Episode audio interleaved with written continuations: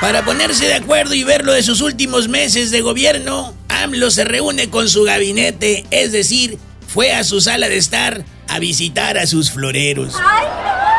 Por cierto, presidente, ¿no quiere usted adoptarme como hijo suyo, aunque sea temporalmente? Con una sola tochi me aliviano. Con el pleito con el gobernador de Coahuila, el frente terminó exhibiéndose como si Marco Cortés no tuviera dos dedos de frente. Oigan, San Juana Martínez acusa en la jornada a sus patrones de la cuarta transformación de pedirle moche del 20% del presupuesto para liquidar a la gente de Notimex. ¿Para qué? Pues para la campaña de Claudia Sheinbaum. En fin, otro chillido más del trompudo coche llamado Moreno.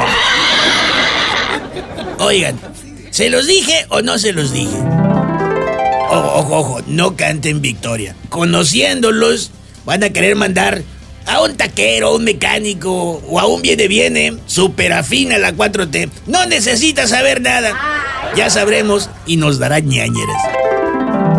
Pues fíjense que finalmente dejaron en la fiscalía a un viene viene con estudios de sociología.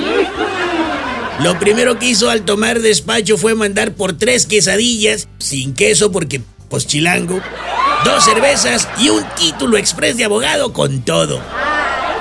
La cédula profesional, aparte, por favor, pero así bien helada. Oigan, los mañosos de los Viagras en Michoacán, ese grupo criminal, son proveedores únicos de internet en el área de Tierra Caliente. Lo que sí no sé es si acudió Rosa Isela Rodríguez al corte de listón, el cual pues, me imagino que seguro lo hicieron a balazos, de qué otra forma lo van a hacer los narcos. Ay, este presidente, casi seis años y ya no pudo enseñar a sus consentidos los criminales, a también ellos, a dar uno que otro abrazo.